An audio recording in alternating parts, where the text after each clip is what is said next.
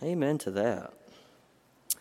Um, so, our first scripture reading comes from Mark chapter 9, verses 30 through 37. Listen for God's word to you. They went on from there and passed through Galilee. He did not want anyone to know it, for he was teaching his disciples, saying to them, The Son of Man is to be betrayed into human hands, and they will kill him. And three days after being killed, he will rise again.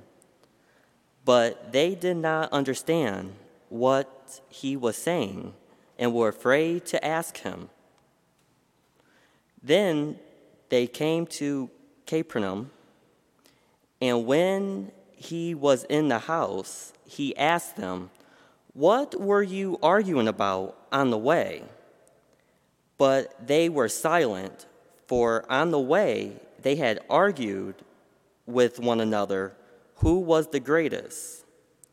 He sat down called the twelve, and said to them, Whoever wants to be first must be last of all, and servant of all. Then he took a little child and put it among them, and taking it in his arms, he said to them, Whoever welcomes one such child in, in my name welcomes me. And whoever welcomes me welcomes not me, but the one who sent me. Our word for us, thanks to be to God.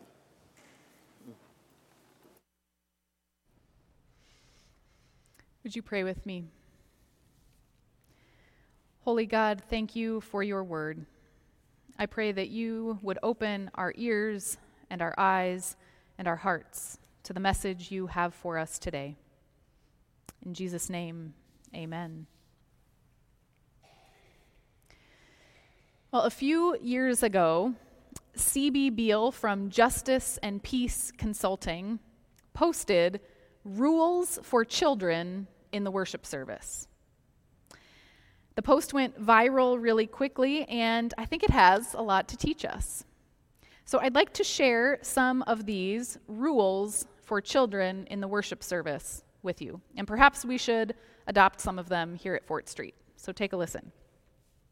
Number one, if you find that you are sitting in front of a child and they can't see, lean to the side. Number two, if the children seating, seated behind you are rustling papers, hand them a crayon. Number three, if there's a baby that is crying, offer to take the baby from their parents and walk to the back of the church and rock the child for a while.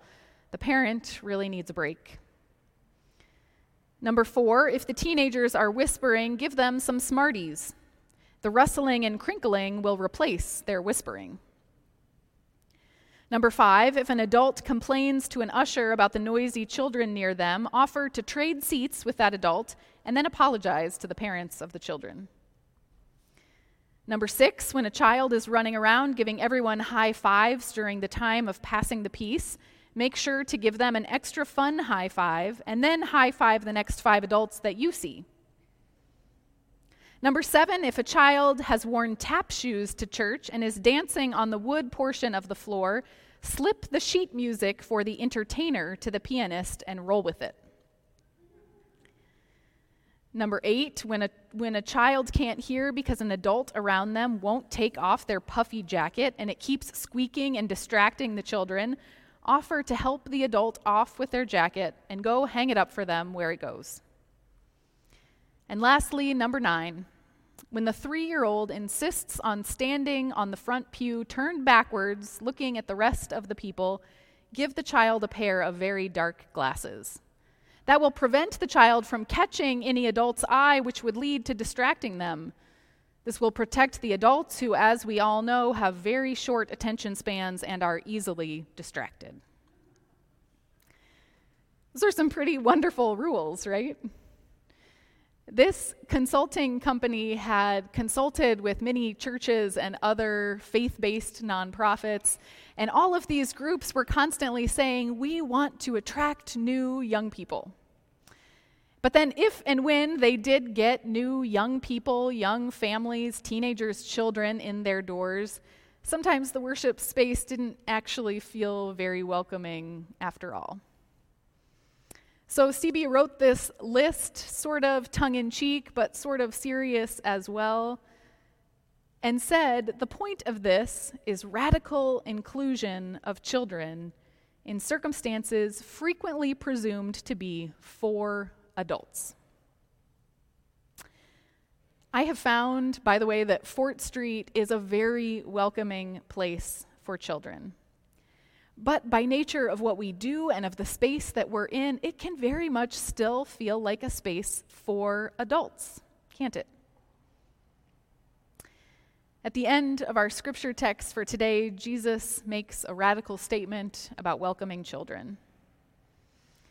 Jesus and the disciples have been on a journey up until this point, and as they're walking, Jesus is speaking about what is to come his betrayal, his death, his resurrection.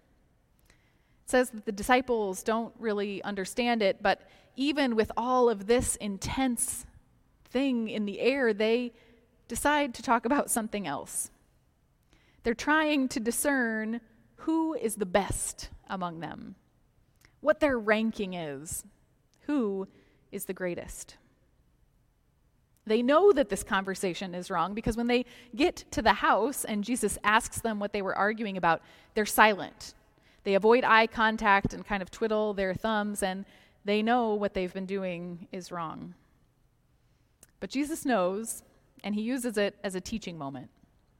So he gathers the disciples, and they sit, and he tells them whoever wants to be first needs to be last. And then to illustrate this point, he calls over one of the children from this household and he invites them to sit with them and into his arms. Jesus says, when you welcome a child like this, you're welcoming me and you're welcoming God. Now, this moment with the child is actually much more scandalous than we might realize.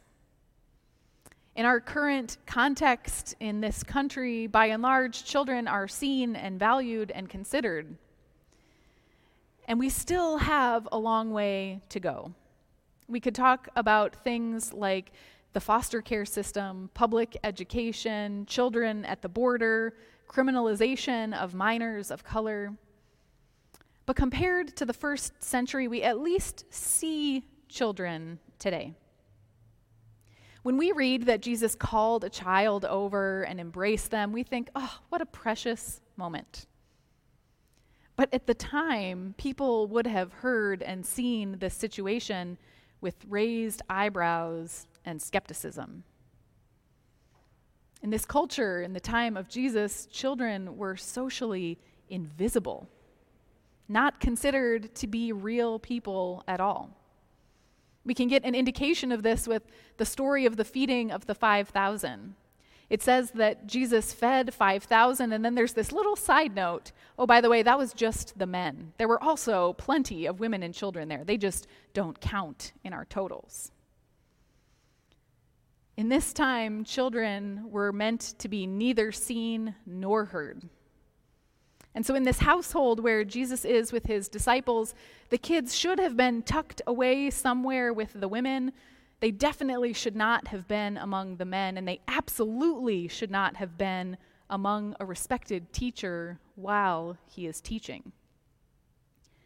But Jesus calls the child over into the inner circle and then into his very arms. The scandal and the terror of this moment reminds me of that viral video of the political professor giving an interview for the BBC. And he was interrupted when his toddler came marching into the room. Did anybody see this video? It is fantastic. If you haven't, look it up afterwards. It's a very serious interview, and this man is Skyping in from his home in his suit, And midway through, the door busts open, and his toddler just comes marching in like this, and you can see the tear on everybody's faces. That was sort of the feel of this moment. What is a child doing here? This is a serious place. This is not for kids. Jesus shows them actually, children are welcome here even before they can be productive members of society. Children are human beings made in the image of God. They have value and purpose and worth. And in fact, to welcome them is to welcome me. The disciples and us today are more concerned with connecting themselves with the people who are important by the world's standards, people who can get them places people who might raise their own status a little bit, people who might pull them up one rung on the ladder of greatness. We all do this.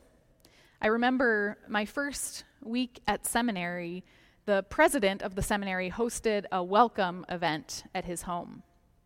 And so at this reception, there were professors there and all of the new students, and we were just sort of milling about, getting to know one another. And I noticed something really interesting. People were in conversations with one another, sharing their background and their academic goals, but they were always looking around and scanning the room beyond the person they were actually talking to. Their eyes were darting from group to group, and they were constantly looking for maybe some other, maybe more interesting, maybe more powerful people that they might talk to next. Many people were eyeing the president and hoping for some face to face time with him. Others were trying to wedge in next to a professor to maybe try to impress them and get some opportunities throughout their seminary career. There were a whole lot of conversations happening, but not a lot of true connecting. There's a lot of ego and inner debate about who was the greatest. In the midst of his disciples arguing about who is the greatest, this is the point when Jesus brings in the child. To truly welcome a child, you have to look them in the eye. And to look a child in the eye, you often have to squat down and get on their level. And when you're down on the ground, you can't be climbing any kind of social ladder. Kids can't give us status. Kids can't really give us anything back. They're not going to make us great or famous by the world's standards. But it turns out the way we treat the youngest among us is a reflection of how we treat other people who are often ignored or overlooked in our society people who we can't expect to get anything back from. Because this isn't really just about children in the end. For Jesus, this was also about women. It was about Samaritans. It was about tax collectors. It was about sex workers. It was about criminals. All people who, through the course of his ministry, Jesus offered radical welcome to. Recognizing their personhood, looking them in the eye, and truly listening to them. Think of people and places in our world today where human beings are ignored or made to feel out of place or invisible. Sometimes it might be children in a beautiful sanctuary like this. I know it is often people who are living on the streets, maybe asking for food or money, or maybe just resting on the corner. We know from our own programs here at Fort Street that often people who do not have homes have real struggles in the physical side of it, but the harder part is feeling ignored and invisible. Like people won't even make eye contact with you or see you as a person.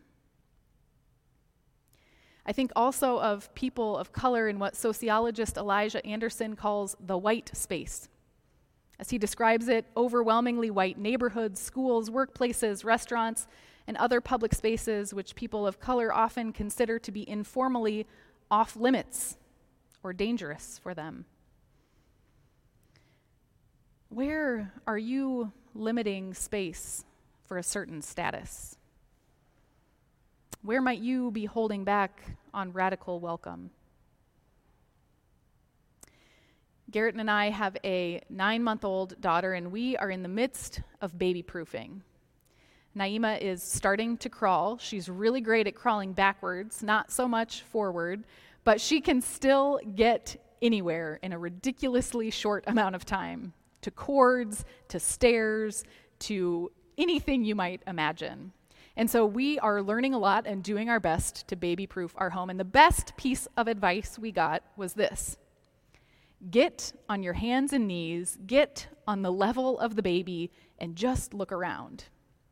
You'll see things when you are down there that you would never think about or see by standing up.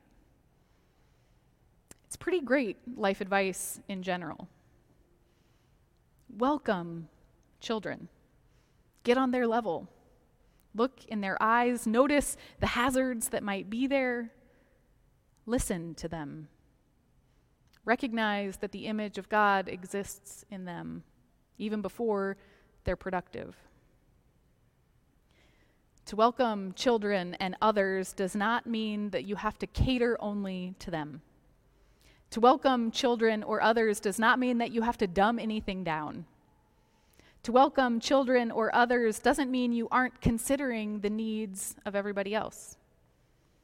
It simply means that you see humanity, acknowledge people as fellow image bearers of God, and respond to their presence. So, who is the greatest?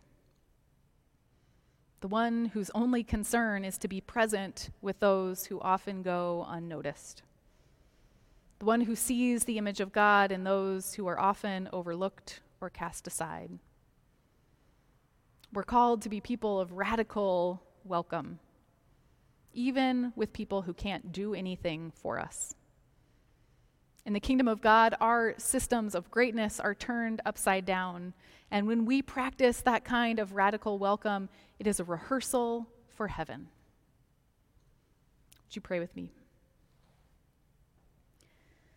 Holy God who welcomes children, thank you that you see all of us just as we are.